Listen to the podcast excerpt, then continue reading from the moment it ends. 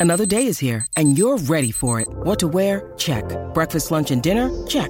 Planning for what's next and how to save for it? That's where Bank of America can help. For your financial to-dos, Bank of America has experts ready to help get you closer to your goals.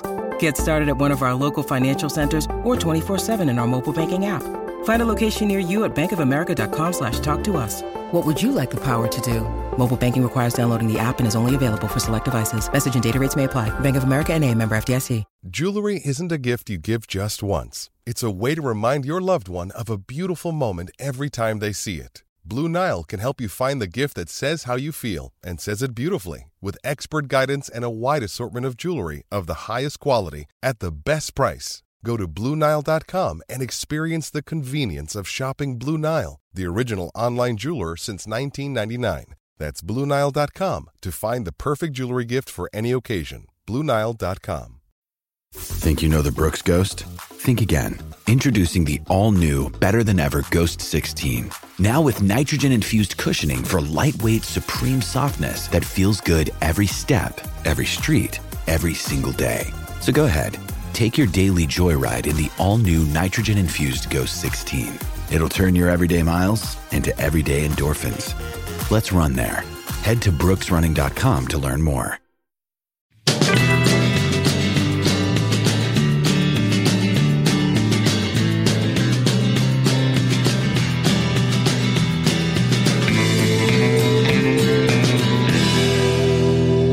We stories. do before wait wait? I'm sorry. Before we, how are we doing this? Are you asking the question? I've got a whole list of questions. Okay, well, don't get mad. There, let's throw.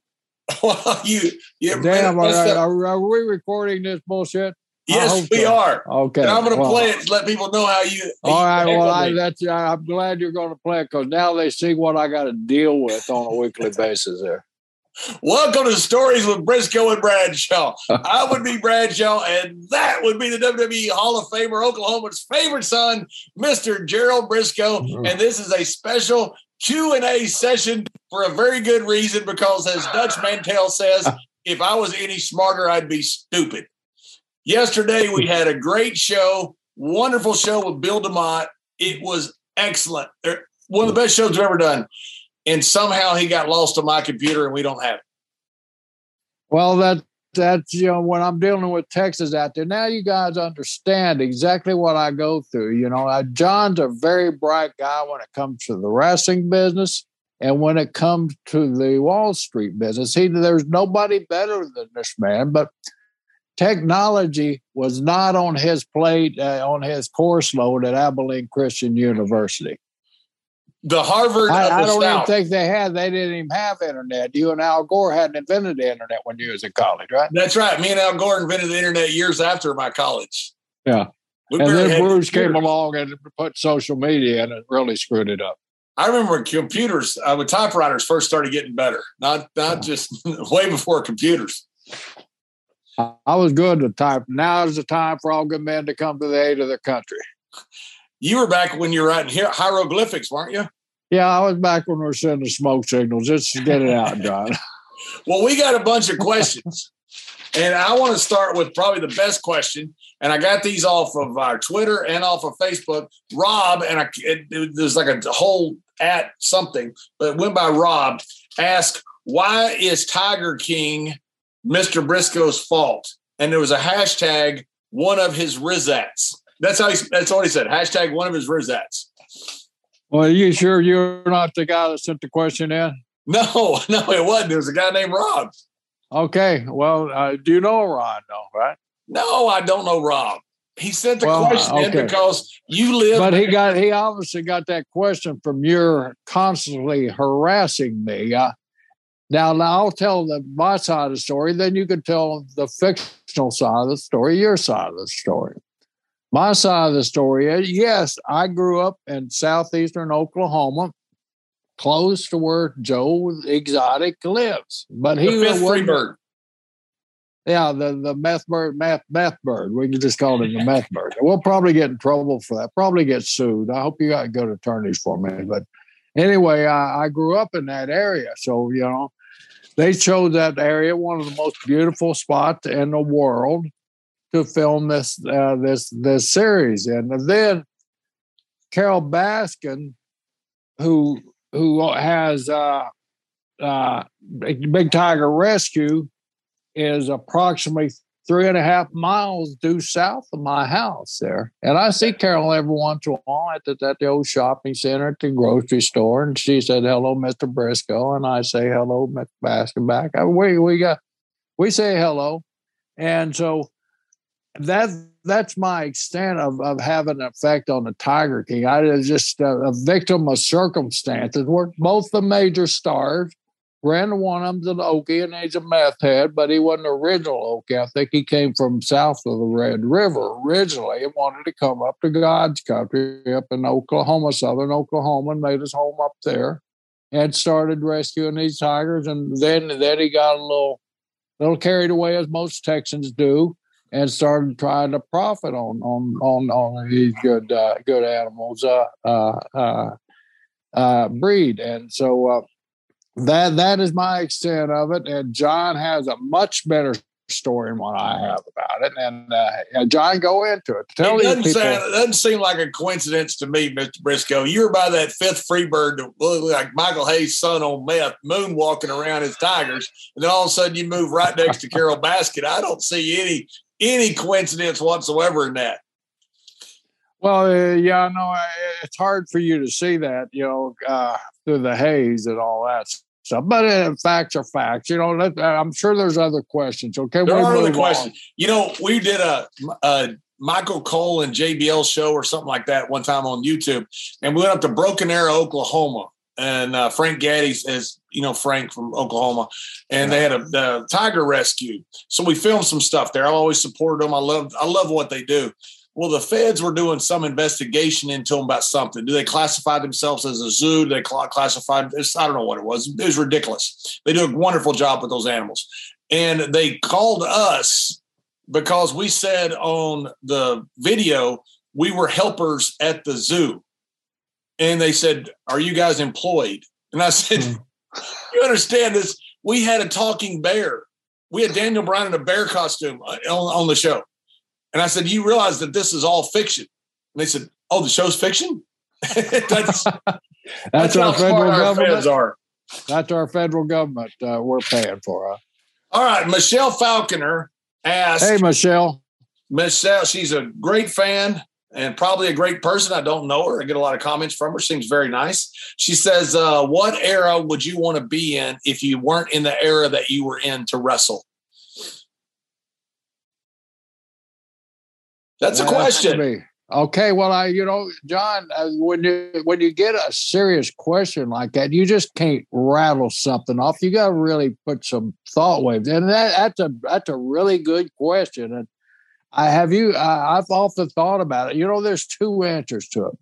The one answer is, man, I'd love to be uh, working in these days and times and, and, and, cashing in on some some of the bucks that these young men and women are cashing in on. And uh, and so it, it's a glorious time to be in the business and uh, you know and but also i really think you know i you know and you're going to make some wisecrack remarks but when i come along it was really the you know the the the, the changing of the guard the dory funk juniors the jack briscoe the terry funks the harley races.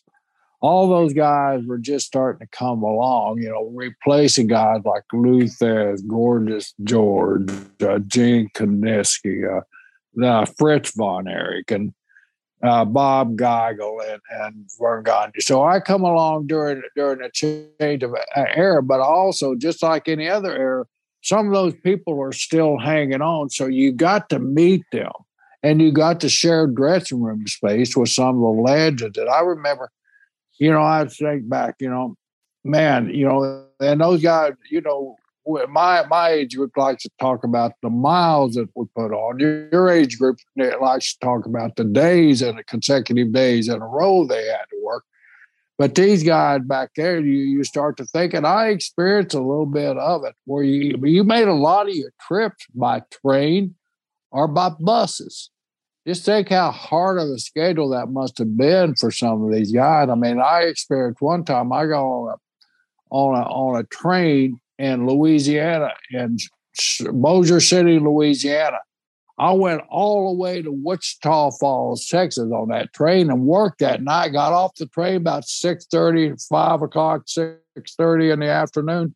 Got me a cab over the Fairgrounds Coliseum and went to the dress room and worked that night and then got a ride back to Oklahoma City home. So I experienced, but you know, I often think, you know, that was really a golden age, right, right before my my time uh, frame come in and uh, just one generation back, I think I think I would have been happy as, could be, and uh, and really enjoyed that style because it was snug, hard work, you know. And I I I, I love the Dick Murdochs, the Stan Hansens, the guys that were right on top of you and uh, you know making you wrestle back and making you fight back. So, yeah, and I think I'm sorry. And my answer would be uh, one of two eras, I think. I think this era, because they're making so much money uh, obviously, but also the era when you had TV first come into existence you know, around Gorgeous George era, Buddy Rogers. I thought that that's a that was a real cool golden age we had, and also the '80s when you had territories. You could go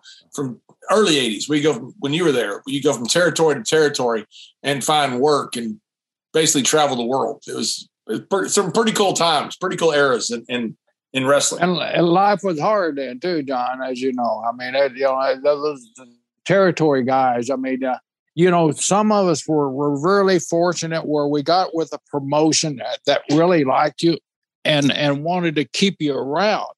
And so they made it worth your time to stay around. But a lot of those guys that you were working with, man, you know, they'd come in and and about six months later they come up and be shaking your hand you know hey man it's been great you know i'll see you down the road where you headed well you're in carolina well i'm headed out to uh, to Amarillo or something like that. You know, these guys migrated across the United States. It had to be so rough on their family life and their kids, you know, growing up school to school, city to city. But man, uh, those guys were the dedicated guys of our business too. Yeah, Matt Carter asked the most dangerous crowd you've ever been in. Uh, you know, I, will let that right off. There's a couple of them, but uh, what I would probably the most scared of my life. I mean, I've been in some situations in Puerto Rico where where they were after the hills, and I mean, we've all heard the horror stories coming out of Puerto Rico about crowd control down there. I mean, they encouraged to be unruly in, the crowd down there, and it was it was great being a baby face and, and watching, you know, and uh, sometimes you had to jump in the middle and, uh, and help a heel out. But the most frightened I probably ever was, and the only get kick out of this was I was in uh, Lubbock, Texas. Uh, for, uh, Slatton, Don Slatton's old town, a lawman who arrested Billie Sol Estes. You'll know, you'll know who Billie Sol Estes is. Of course I do. Kid out there he's a Texas legend. You know, the rest of you uh, youngins out there can Google Billie Sol Estes. But Don Slatton's the one that uh, arrested him. So he, uh, the Funks made him a promoter there, you know, to cap- capitalize on the name there. But one night uh, I'm there, my brother and I were wrestling the Funk Brothers. And needless to say, the place is packed. You know, a bunch of drunk cowboys on a Thursday or Friday night, whatever night it is. There's always a bunch of drunk cowboys in Texas. You can find them anywhere, down local drug store, anywhere. They're they're drunks all over the place in Texas.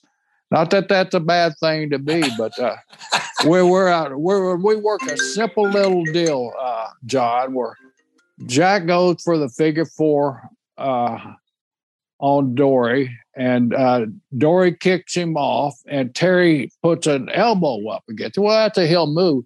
Well, as Terry's putting that elbow up, and of course, what's that do? That distracts the referee. So the referee goes over with Terry, hey, you can't hit him like that. So Junior's laying right there down with that the figure four on his side, just raise his head up.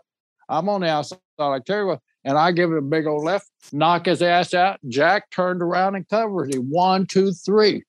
Simple ass finish. Not a lot of heat. You know, Terry started it and the Briscoes finished it. But boy, those damn drunk ass Texans didn't see it that way. They just come swarming the ringside. So I roll in the ringside too. And of course, the funks roll out and they're fighting their way through, and that distracts them a little bit. But after they create that path, and that path close up, all those guys' attention, there we had to nail a couple of guys coming out, and that race started getting full, and I'm starting to get, get a little worried. All of a sudden, I see uh, like an ocean, like the Red Sea party, damn Red Sea parts. And I look out, and it's Killer Karl Kox. He's got like a 10 foot uh, chain and he's swinging it around. And I looked at Jack. Jack, what are we going to do? And he said, just get underneath Karl and stay as close as you can. So uh, Karl Karl got close to the ring. We rode out. He cleared that path with that chain. We probably had a 10 foot cir- uh, uh, uh circulation uh, uh, route there. So we were underneath Karl. We made it back to the dressing room. As soon as we got in the dressing room, the Hills were trying to kick down the door. Our fans were. they kicked down the door. About the time we got the door down, the cops were back there and pushed them back. But I, I, tell you, if it hadn't been for Killer Karl Kox, I don't know what would have happened. And uh, we were outnumbered. We we had in Texas one time uh, uh, coming back out of the ring. I think we left the Von Erich boys laying, and some fan hit Killer Tim Brooks across the face with a whiskey bottle, and it cut him all the way down his face. And that tough old man, he didn't blink. He beat that fan half. Dick Murdoch looked at me. He goes, "Pile in, kid." we piled in and we fought our way to the back. But I think the, the, the, the most dangerous probably was in Vienna, and we it wasn't a riot yet, but it got a lot of heat one night. So the local Vienna security wouldn't help you because they're you know they're mad at you too, you know, because you're fighting their favorites. So I'm trying to get to the back. All the heels have come out of the dressing room to help me get to the back. And I, I was not aware that right behind me, somebody had pulled a butterfly knife. And apparently he made a hmm. big deal of it. He pulled it out, he did it all around, and he's going to stick me in the back with it. And Fit Finlay sees him, and Fit comes by me and shoves me. And I thought, oh my God, now even Finlay's fighting me. he's saving one guy that can help me. But he's, he's saving me from getting stabbed. And when the guy sees Finlay, he throws down the knife and run and jumps over a fence. And uh, that's the last we saw the guy. But that was the reputation Finlay had in, in Europe. But uh, I don't know what would have happened, but he was going to stick a knife in my back. And uh, Finlay, wow. Finlay came to the rescue. This is John Bradshaw Layfield, one half of Stories with Briscoe and Bradshaw. My tag team partner, my co host, Mr. Gerald Briscoe, has been telling me forever Stance apparel is the best. It's cool, it's comfortable, it's colorful. And I thought, surely Mr. Briscoe must be exaggerating until I tried on the socks. And I realized that these socks, cool and comfortable, just like Mr. Briscoe and I. Now I'm sold on the sweatpants, the joggers, the hoodies, the hats, you name it. Stance has gotten me bought in. Wu Tang Clan, B. Tom Stevenson, collaborations that you wouldn't believe. You personalize what you wear. The quality, unbelievable. Stance's philosophy is that you should never have to sacrifice your own individual style for the sake of comfort. And now you don't have to. Whether you're relaxing around the house, working out at the gym, or running all over town, Stance now delivers its signature softness and creativity in a full line of active apparel styles from toe to head. Stance has got you covered. Head on over to stance.com and get 15% off your first purchase. Use promo code JBLGB at checkout to apply. Enjoy the color and comfort of a life less ordinary with Stance. Stitched different. NMLS number 65084, Equal Housing Lender. New Year's resolutions are just hard to keep up with, but saving money is easy at SaveWithConrad.com. Wouldn't 2022 be easier with lower monthly payments? Get the best rate you've ever had, pay off your credit card debt, and even get the cash you need right now at SaveWithConrad.com. You don't need perfect credit or money out of your pocket to get started, and you can even skip your next two house payments at SaveWithConrad.com. Find out how much money you can save for free at SaveWithConrad.com. John, John, I got a question. I, you know, I've often wondered how was the security? Or you guys worked the same venue, what, like seven, eight nights in a row? Was it the same people? Was it different crowd? Did, did, you build a heat as you're going along? How did you guys program those, those stuff like that? Yeah, that's right. You would have like uh, like in, in Hanover, he'd have an eight week program. So you'd have an eight week program with the guys. So you do a tournament, but inside the tournament, you'd have certain angles that would break out. So you'd have challenge night where I could challenge somebody in the tournament because I'm mad at them, challenge them to a strap fight or challenge them to an American match, which was a 20, uh, 20 on count out on the floor or some type of cage match or, or some type of specialty match. Uh, but you'd have the same fans come every single night. So everything had to be different and everything got built up slowly. You'd save some of your stuff early to, to do it later. Security was usually pretty good, but that night in Vienna was uh, like a 50 cent or dollar beer night. And so everybody was drunk. It was a hot night and everybody was, you know, all worked up over the heat. And when they would, Otto would send the heels out to save whoever's out there in the ring because you couldn't count on security. Hmm. You know, those guys, I don't know what they're making, but they're local guys. They don't want to fight local friends right. Yeah. that they know. And so Otto would always send out the heels to, if somebody was getting too much heat, we had to go one time in Vienna and save uh, Finlay one time. Finlay had ref, wrestled an old referee, Mick McMichael, and just got so much heat. And uh, we all had to pile out and make sure Dave got to the back. You know, back yeah. then it was, man, if, you know, you see the old tape of Terry Gordy pushing that fan down in Texas. I mean, that's how it was, right. you know, I mean, yeah. You know, yeah, it, it was brutal. I mean, I one of my very first attending matches that when I was, when I was a kid, I think I was still in high school. And Danny Hodge, of course, was was the big hero. And he was wrestling a, a guy uh, just passed away a couple of years ago, Angelo Savoldi. You know, Angelo was lived to be like 101, 102 years old. Very, very bright man, very good man. But man, he come out to Oklahoma, you know, and he's talking that talk, and you know, you, you, you realize this is you know early '60s, so you know, there was still animosity towards towards uh, uh, migrants coming in. So Savoldi played that, you know, Italian ma- ma- migrant thing to the hilt, and and, and what a heel he was. So he, he of course, Hodge was was the All American baby face from Oklahoma and all this stuff and everything. So they had a match. Hodge's dad wasn't smart. Hodge and his dad didn't have a very good relationship. And so I'm sitting in a back row ringside, and, and Hodge's old man's on the front row ringside. So I, I got the deal, you know, but as the melee's happening, you know, I get closer. Hodge is doing one of these super cell jobs for Savoldi. I mean, just super cell jobs.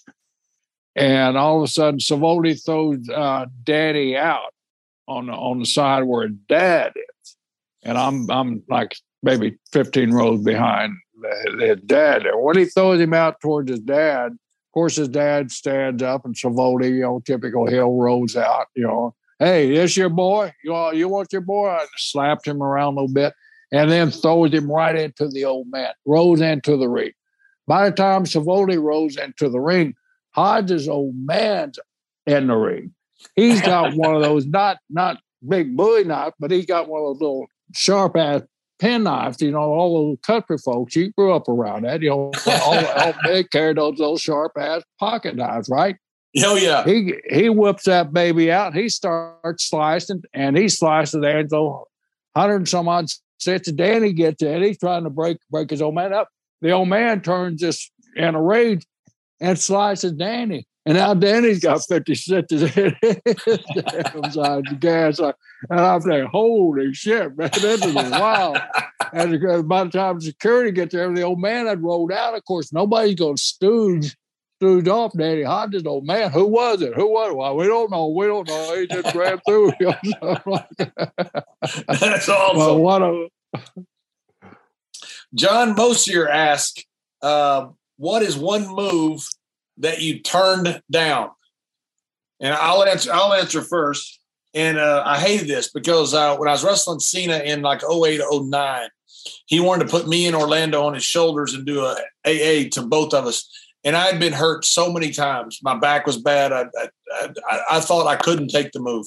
And I thought if I take that move, I won't be able to get up. And I, told John, I'm sorry, I'll, I'll, do anything else, but I can't do it. And that's when I knew that it was time to get out of the ring because I'd never turned down I don't think I'd ever turn down anything. Uh, and uh, that really bothered me because I because I wanted to. I didn't want it to look like I wasn't didn't want to do something. I just knew I'd get hurt, And that's when I knew I was too old and time time to retire and do a podcast. well, I'm glad you did. How about you? Uh, Any moves that you turned down? Yeah, well, you know, you know, it's it's going to sound kind of strange, but you know, I got a big old ass. That Terry Funk called me jug butt for a long time. you, got more ass than a donkey farm. Yeah, it was either it was either Terry or Murdoch. I can't remember one of them. I, I, I jug butt. I was papoose to uh to uh to uh Murdoch, I think, and jug butt to Terry a lot of time. But I, uh, you know, backdrop. I mean, I, I hated a backdrop for some reason. I got where I could take a pretty damn working with Steamboat and Youngblood in Carolina. I got where I could take a pretty high and pretty good, good, good, backdrop. But uh, the one, the one hole that they wanted to give to me, and I, like I said, my I got a wide ass ass, and uh, was that skin to cat now I could I could do the skin the cat, but man, it looked like a pregnant cat trying to get over that top rope there. And I saw it one day. I had, had them had them had them recorded. We were down at the old sportatorium here in Tampa Sportatorium, and so we had a camera set up. So I wanted to do it. They were wanting me to do it, and uh, and I said, well, uh, you know, I, I did it and I did it. And Eddie Graham would laugh his ass off every time I, I attempted it, you know, and then that would make me harder. When you get hot, it's harder to do. So finally I said, oh, you know, I made it over. I thought it looked perfect. I said, okay, let's take a look at it. So they played it back. Man, it was god awful. And so, of course, they all ribbon. Can't get that big ass over the top rope. Well, I could get it over there, but it was just wasn't TV quality. so that, that's what I always, always when they say, do the skin the cat, Briscoe. no, this this cat's got too big an ass to get. uh, Ian James asked for me, how did I become prosecutor of Wrestlers Court? I don't know. And uh, I know because uh, uh, prosecutor. No, that was when you become judge because Taker wasn't there that day. Yeah, yeah. To go, yeah. Taker was always the judge. Hunter filled in a couple times. Uh, Taker. Well, you were you were always a talker. I mean, uh, you know, you you were always the one that that was trying to defend or or, or accuse somebody. So they yeah, always the accuser. Yeah, yeah. So, so they they they put you up there. I think Hunter Taker appointed you at that, and he, he made some pretty good appointees. You know, I got yeah, say. he had uh, Godfather or Kane was always the bailiff. Uh, yeah. We had a lot of fun. A lot of lots have been said about Wrestlers Court over the years, but it was the boys all looked forward to it. It was fun. It was a fun hey, time. And I've even heard some of the boys kind of just, you know, poop all. I mean, come on, guys. I mean, grow up. We, it was it was harmless. It was it was for more for morale than I think yeah. it was for anybody else the office sure did go because when the guys come out of that wrestler's court, they were laughing, they were in a good mood, then they were ready to get down to business. So it never interfered with with the day of TV taping or anything. And I, it really frustrates me when I see some of the guys that, that get down on it. And why? I mean, we're we're we're working our butts off, and, they, and the boys and and you know, well, this guy had to buy two cases of beer like that's that's a sin. Go buy two right. cases of because yeah. you screwed up in the locker room. Come on. yeah, you know, guys look forward to it for weeks. We'd say we got a wrestler's court coming up wherever in Dallas, Kansas City, wherever it is. Guys would look forward to it for weeks. They'd all they'd plan their defense, they'd plan their prosecution. It was a lot of fun. It was really creative stuff, and it was a good morale boost uh, for the guys and girls. This year, it's time to get off the couch and get back into the bedroom. Blue Chew can help. Guys, we know that confidence can take you far in life. And when you feel confident, you are at your best, especially when it comes time to step up to the plate. That's where Blue Chew comes in. Blue Chew is a unique online service that delivers the same active ingredients as Viagra and Cialis, but in chewable tablets and at a fraction of the cost. You can take them anytime, day or night, so you can plan ahead or be ready whenever an opportunity arises. The process is simple. Sign up at bluechew.com. Consult with one of their licensed medical providers, and once you're approved, you'll receive your prescription within days. The best part, it's all done online. So, no visits to the doctor's office, no awkward conversations, and no waiting in line at the pharmacy. Blue Chew's tablets are made in the USA, prepared and shipped direct to your door in a discreet package. They always say first impressions are important. What about lasting impressions? So if you can benefit from extra confidence when it's time to perform, Blue Chew can help. And we got a special order deal for our listeners. Try Blue Chew free when you use our promo code JBLGB. That's JBLGB at checkout. Just pay $5 shipping. The bluechew.com promo code JBLGB to receive your first month free. Visit bluechew.com for more details and important safety information. And we thank Blue Chew for sponsoring this podcast. Uh, Linda fan uh, who asked us, "Who is your favorite riding partner?"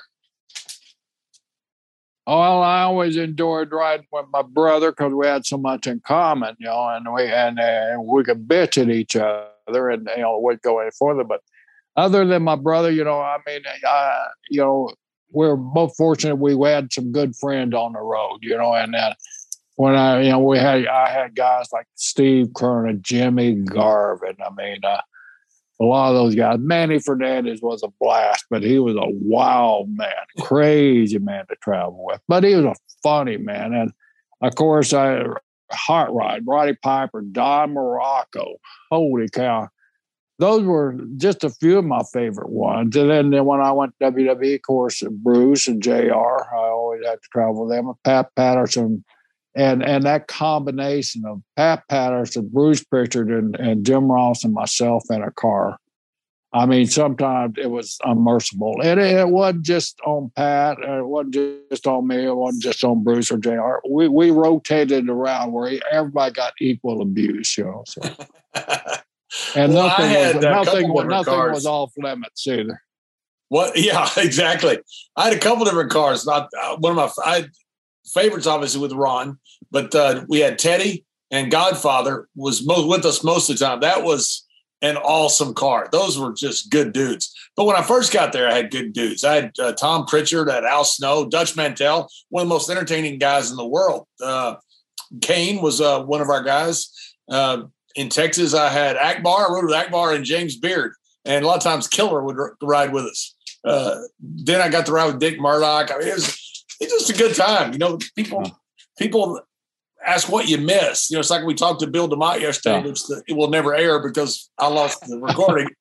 you know, he said, he said the one thing I miss is this talking to you guys. You know, not just us, but talking to the boys, and that's where the really cool stuff happened because we didn't have internet, we didn't have cell phones.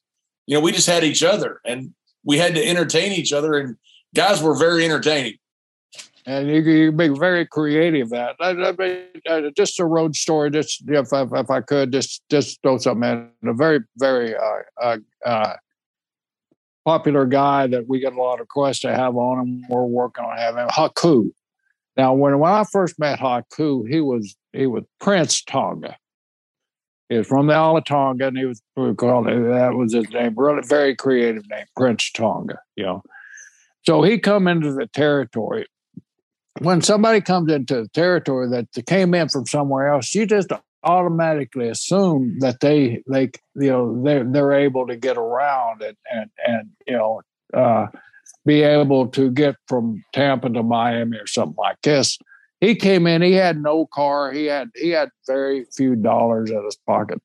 Jack and I always had a policy back in our days, and probably even in the beginning of your days, they, they uh, they when when you had a group of guys in a car, they did they charge you what we called transportation fees, and it I mean I I've seen it from two and a half cents up to whatever it got up to fifteen cents. You know when the gas was five dollars a gallon. It's ridiculous. You got to go to the damn town anyway. You know why not? You know if you're going, you know have to have some company. So Jack and I, we always hated that policy. So when a young guy would come into the territory, Jack and I uh, had a reputation. We'd like to party while we were on the road. You know, have a few have a few beers and everything. That's for open container laws and all that stuff. And but it wasn't before drunken driving. So we would get a rookie, and the rule was the rookie would have to drive the car for us while we partied and everything. So Haku comes in, and we had an old guy down the office, ex-wrestler Charlie Lay used to run the, the transportation. He called, Hey, Briscoe, we got you a rookie. We got you a new driver. Okay, great. Then we'll be at the office at three o'clock. You know, okay. Go down there and that's Haku. We introduce herself. You know, he speaks good enough English to communicate and everything. Jack throws him the card of his new Bill Blass Lincoln Continental. Haku takes him, kind of looks at him, and we don't think anything. He loads his bags in, get in. We get I Jack gets in the passenger side, I get in the back seat. Haku gets in driver's seat. Haku gets in, he kind of looks over at my Jack, uh, my brother Jack. Well, what do I do next? Jack said, "Hey, now are we going to go?" And he put the damn keys in the car. Haku, Haku starts the car off, takes off.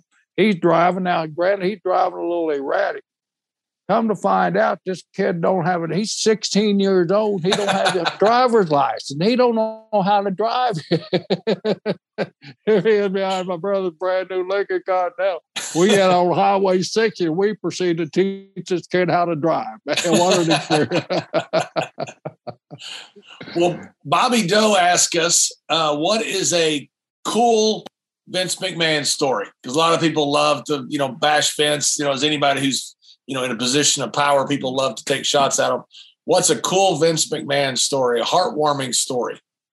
You sort that out, heartwarming. Yeah, You're, I'll be happy to because I saw the question earlier and I thought about it. The best story I've seen on Vince, and you may know the guy. There was an old guy who used to come around when we were in Baltimore, and he'd come in with his bag. He's probably seventy something years old, and he'd come in, and Tim White would always pay him. And I, I asked Tim, I said, "Who is that?" And apparently, Vince told me later who it was because I asked him later when we were on the plane, who who was it? When Vince's dad ran Capital City Wrestling, apparently he was in uh, the hood. It was in a, in a bad neighborhood. This guy took care of him. Vince said that song "Bad Bad Leroy Brown." He said it might might as well have been written for this guy. And he said he always took care of Vince Senior, made sure he was safe, made sure that he was fine, the show ran well. And when Vince, before Vince Senior passed away, he goes, "I'd appreciate if you always take care of this guy." So he would show up in Baltimore and he's probably in his 70s. He'd have his bag with him, and he, he wasn't going to work, obviously, but they didn't want to embarrass him, just give him money. So they'd show up, say, Alec, I'm sorry, we don't have anything for you, uh, but we want to pay you because you came down today.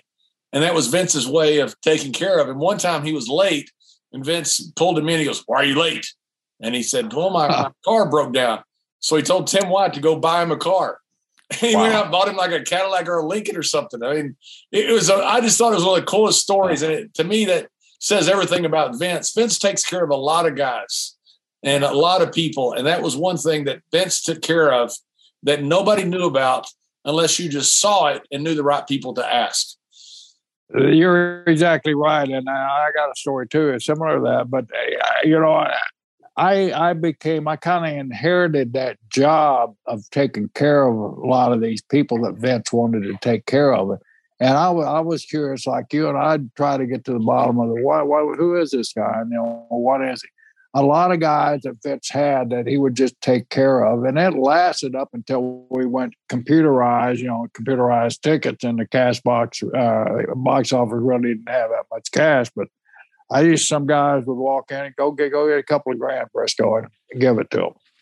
And they weren't looking for money. Maybe they were looking for money. Maybe I was the one that was naive about it. But I'd take care of them. You know, they they would you know be embarrassed or act embarrassed anyway. But eventually, one time I gave a guy some money. He, he said, "Why did you insult him? Like, go get another grand and give to him."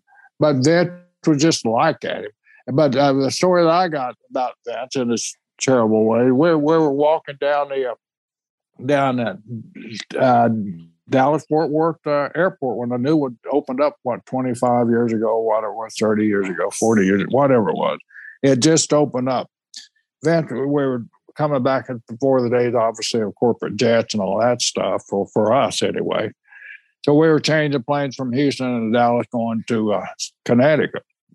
So we walked by, and this guy recognize Vince. Mr. McMahon, Mr. McMahon. He said, I'm at shoe shine. I'm the best in the airport here. So just take five minutes and I'll have your shoes shining like they ever shined before. And Vince stopped. He, he went over, sat down in the chair. And this guy proceeded to give Vince a shoe shine. Vince reached in his pocket. He pulls out a hundred dollar bill, hands to him. Oh, Mr. McMahon, you didn't have to give me that. You know, five bucks back the three bucks for a shoe shine. You know, he said, "Man, And so we, we started walking. I said, why'd you give him $100? Just curious. He said, I gave him $100. He said, that man will never forget me and never forget the day, and he'll be able to talk about this the rest of his life. He said, I just wanted to give him something he'd be happy with. And I thought that was just so cool. You know, give him $100. Yeah. Yeah. It's amazing when you see so Vince did so much stuff. You know, I had a charity golf tournament in Texas one time, and he said, uh, "Listen," he goes, "I'm I'm a bad guy on TV." He goes, "I'm going to double whatever money you raise." He goes, "But you take credit for it." And he said, I'll fly all the guys in for you. He goes, I appreciate you doing this great what you're doing with charity. He goes, but I'm gonna double all the money you raise. And he said, uh, but don't don't let me take credit for it. You take credit for it personally. Yeah.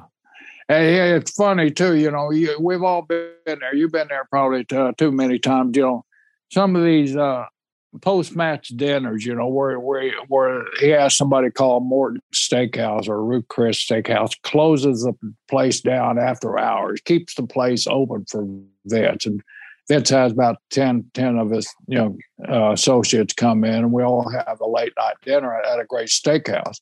Comes time to fill out that tab. You know, a lot of times it slide over me or over to Bruce. He quits handing it to Bruce because Bruce tipped a guy 25, uh, 25 grand or something like that. Vince wouldn't take it back, you know. And I used to tip, you know, I wouldn't tip enough, he'd say. And he'd take it and he'd cross out mine and he'd usually double mine. But he would it wasn't unusual for him to leave a thousand dollars for each employee that stayed after hours at a restaurant to take care of it. Yeah, it's amazing. I've seen him get off planes and he just hands out hundred dollar bills like candy. You know, it's just and he's not big shotting because no, nobody, no, no. Nobody sees it. You know, he just walks up to him and hands him very discreetly. Will hand him, but hundred dollar golden golden handshake, as they used to call it back in the old days. That's right. Jeff McJeff Jeff, who's a good good friend of ours. Double J, double no, what now? Jeff McJeff Jeff is what he oh, wow. We got a triple J here, Jeff. I tell you, we he, have triple uh, J. Asked uh, me, but it's also a question for you too. Would you change anything? So for me, would you play football longer? Would you played football instead of wrestling? And for you, would be wrestling. Would you want to go to the Olympics? Would you want to change anything? My answer is easy. I, am happy with the way everything worked out. Uh, you know, I wish I could have been healthier in football and played a little longer, but I wouldn't have gotten to wrestling as early. So I'm very happy with everything. I like the way you end. I wouldn't have got into wrestling so early. You would have eventually found your way over to the business, is what you're saying. you dang right I would have. yeah. You, uh, were hooked up. That's, uh, that's awesome answer there. You know, I would have my my choice. I, I certainly wasn't one on an Olympic level. I mean, I, I, you know when I was a kid, I mean that, that was my dream wasn't to be a, a state champion or a national champion. My dream, because I grew up in an area that had three Olympic gold medalists. When you walked on those mats, that that was your dream of an Olympic gold medalist, and I never never got the skill level to to be in that category there.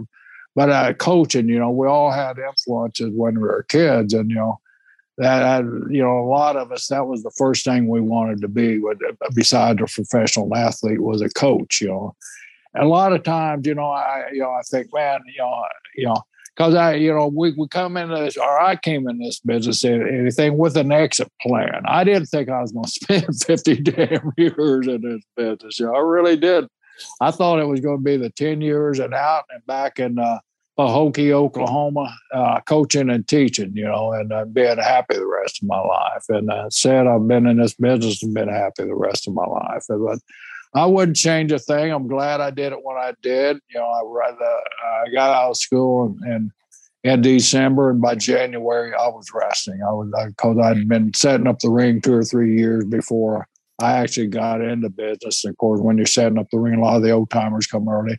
They come want to come in the ring and roll around. They'd want you to show them some amateur wrestling in exchange. They'd show you how to work a little bit. So I'd already worked, so I didn't have any formal training when I when I got out of school. I just called Leroy McGuirk and said, "Hey, man, I'm out of school. I'm ready for bookings." And that Monday night, I was in Tulsa, Oklahoma. I couldn't believe it. You know, so no, I wouldn't change a thing, man.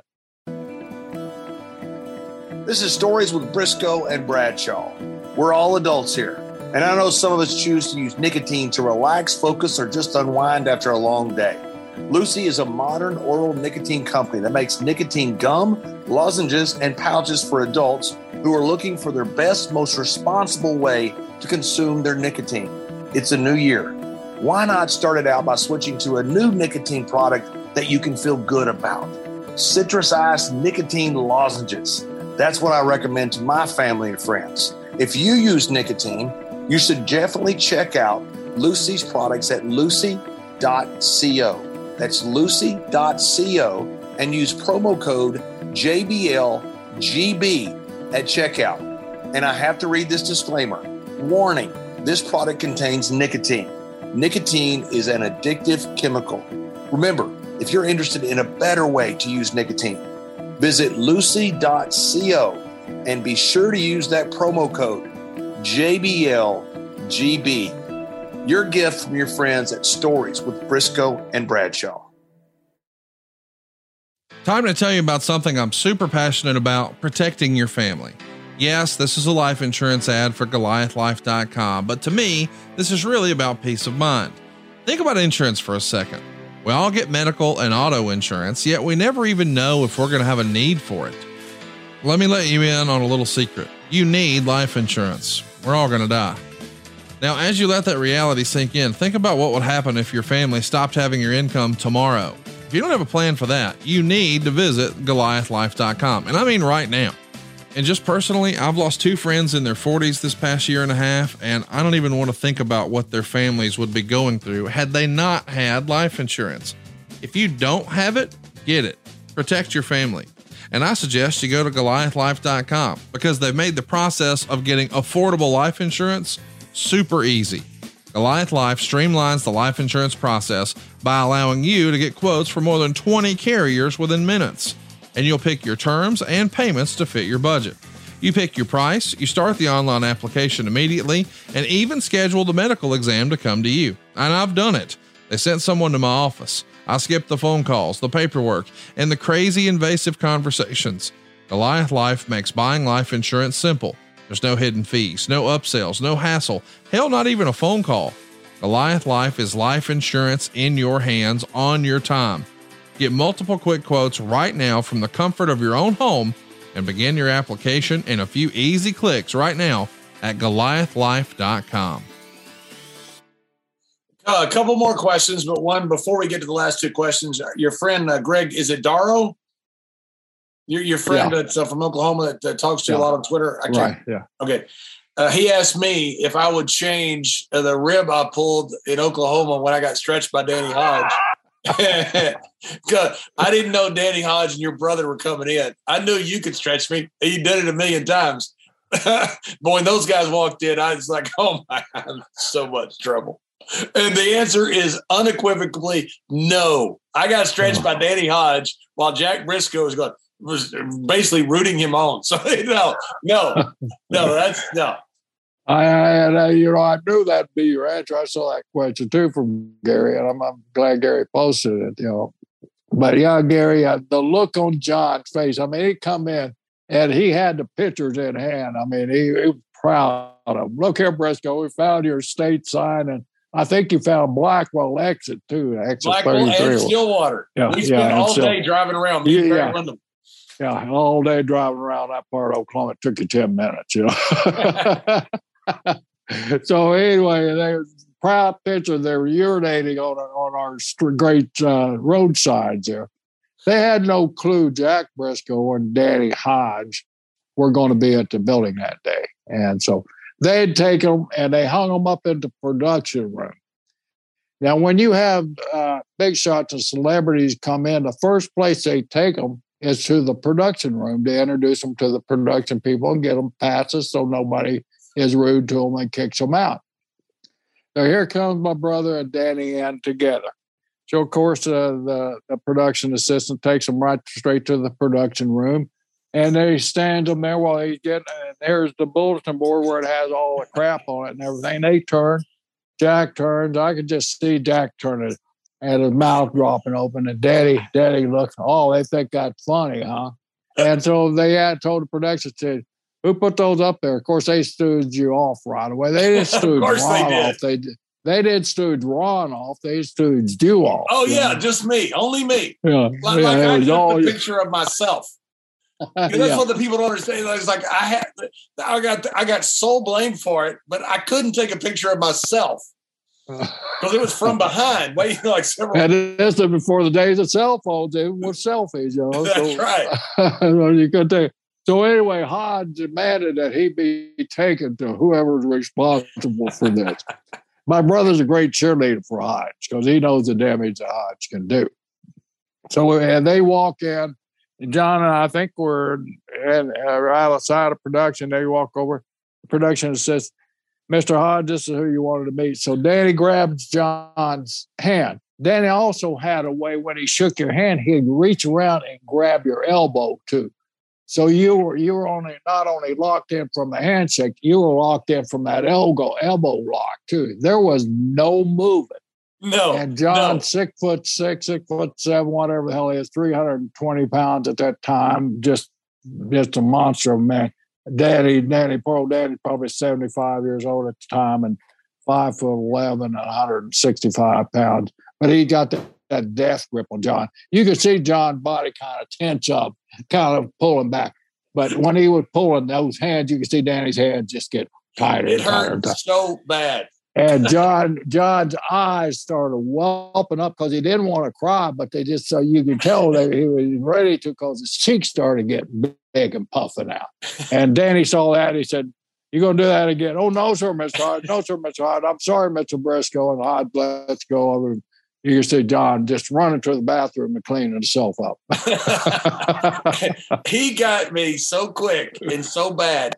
I couldn't work out for about two months on that with that arm. he screwed up my elbow just by grabbing it. like, when he grabs it, when he grabs that elbow, so two fingers, that's all it takes. One on the inside, one on the outside. He finds that point in there. There ain't no escaping that the uh, the funny part of that story was the Sheik and Rikishi passed us after, and the Sheik always thought my name was Brad Shaw. So he yells out the window. He goes, ah, "Mr. Shaw, is everything okay?"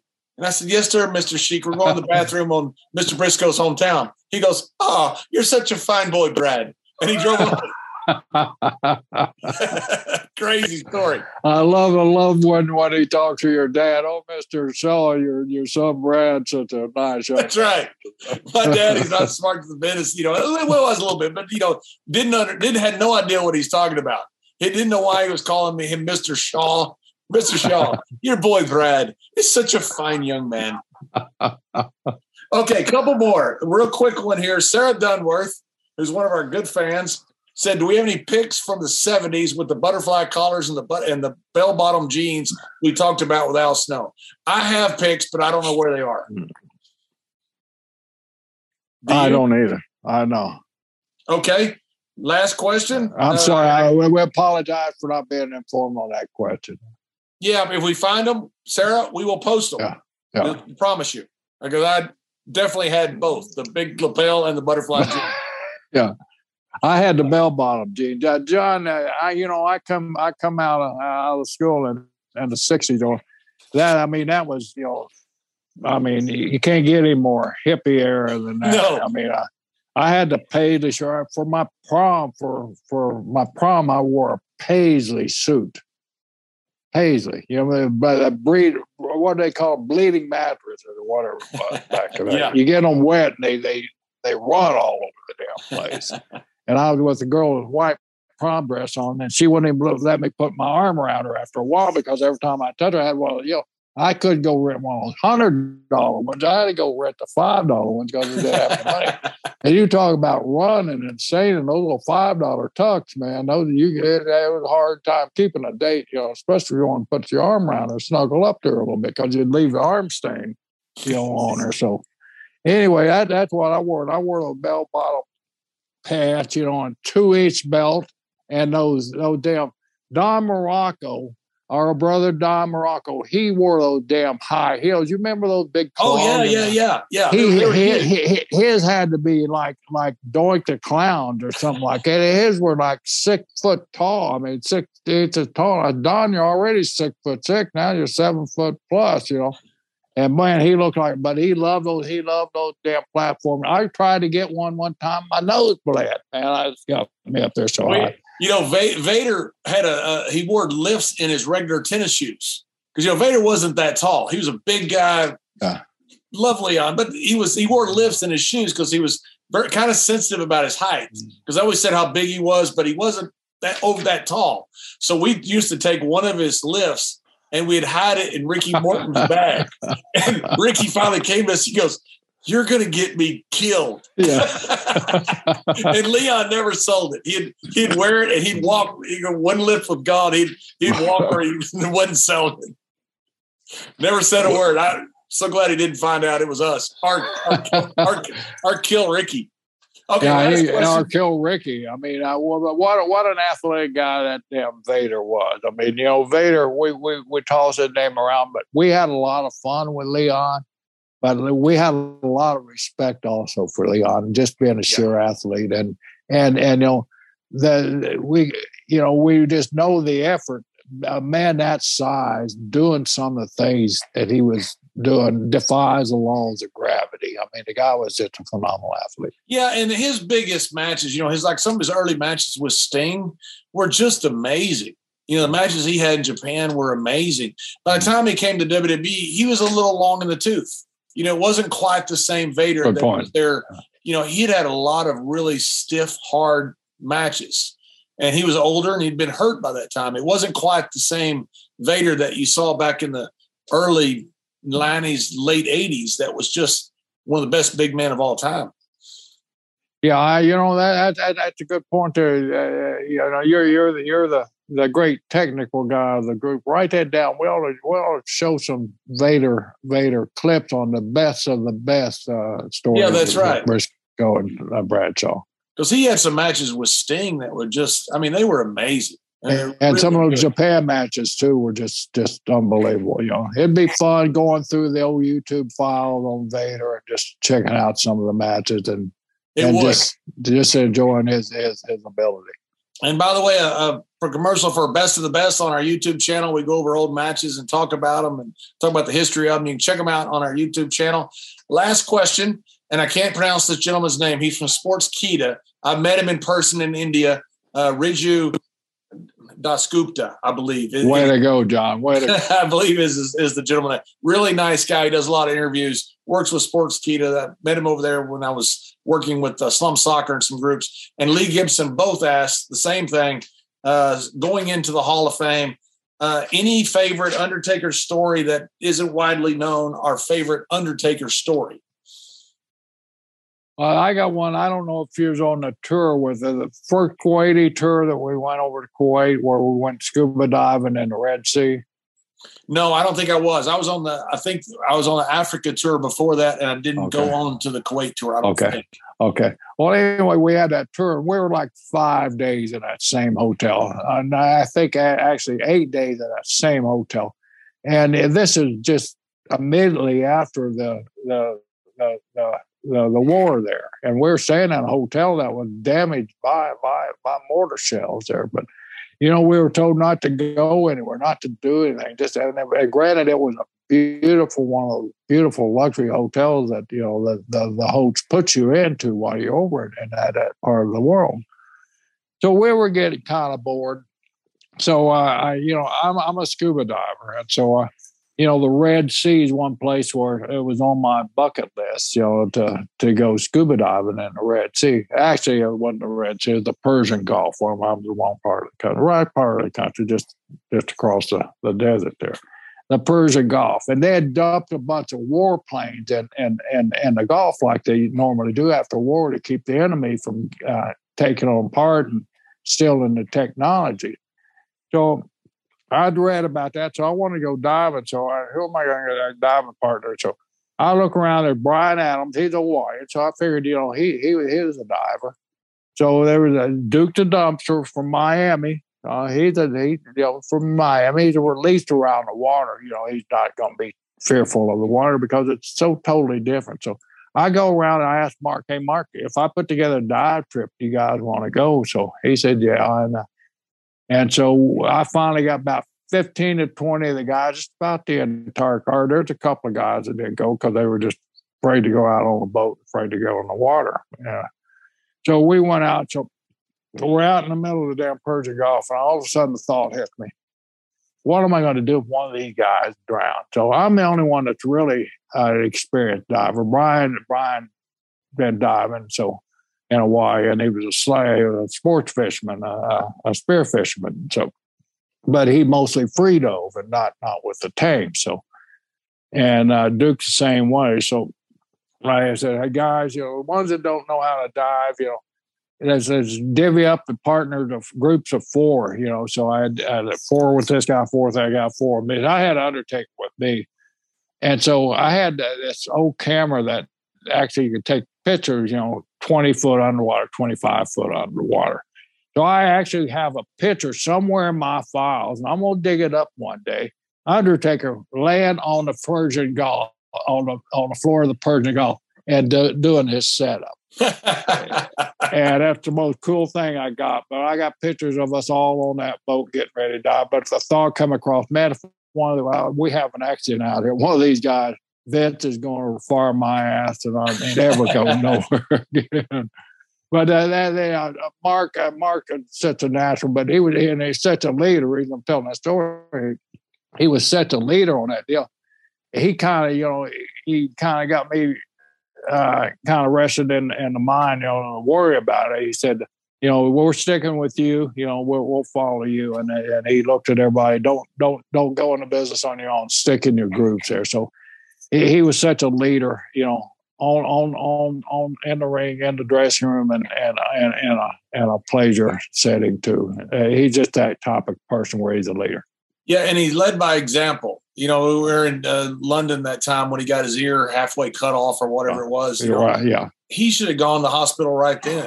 no Uh, good. but if he did, we were going to miss uh, the charter window to get back to the states, and so he got all fixed up and they kind of sedated him a little bit. that was brutal. That was brutal. Wasn't it? Oh, and he got on the plane and flew all the way back across the ocean so that he could have surgery on that ear. Had to be killing him just so the rest of the crew didn't have to spend the night.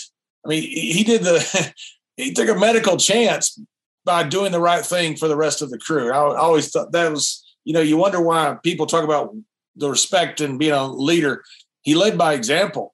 You know, he he was the guy that was he was the right guy and uh, still is. right guy. He's the right guy to be the leader in, in that Hall of Fame too. Yeah. Uh, you know, as I said, it's uh, you know, it's kind of like you know, you compare him to other Hall of Famers. Doesn't seem fair. You, you need to compare him to guys like uh, a Babe Ruth, a, a Jim Brown. You know, uh, a guy, a guy, at main, it's mainstream sports. You're right. I mean, That's that- right. This, this guy transcended our, our, our sport and, and became a pop cultural icon across across the world. You know, and and in our lifetime, like I, I posted something the other day. You know, he's a once in a lifetime uh, uh, talent, and we're so fortunate that it was our lifetime that he, that he appeared in. You know?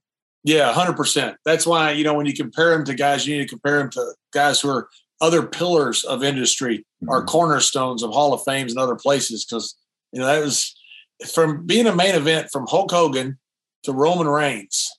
That's a, a span that I don't think anybody will ever match again. No, be hard. Well, thank you, Mr. Briscoe. That is our uh, question and answer session. We didn't get to all of them. We apologize, but we will in the future, or we will do another one and do it again. So uh, this you can get all of our stuff on anywhere you get podcasts. Also on our YouTube channel. We had a wonderful show this week with Bill DeMott that nobody will ever see because I screwed it up. And John, uh, get over it, man. I mean, uh, and you know what? You're right. You did screw it up, and you know what? It was probably one of our best episodes we ever had. Oh, Everybody it was never- really good. It was really good. Bill is uh, such a. I guarantee if we can get Bill back on uh, and get him to tell the same stuff, it, you'll you'll you'll come away with it really liking Bill DeMott, just like we do, because we know it. Yeah, well, we liked it before anyway. Yeah, we oh, we liked him the first time we met him. Yeah. So thanks for joining us. See you next week.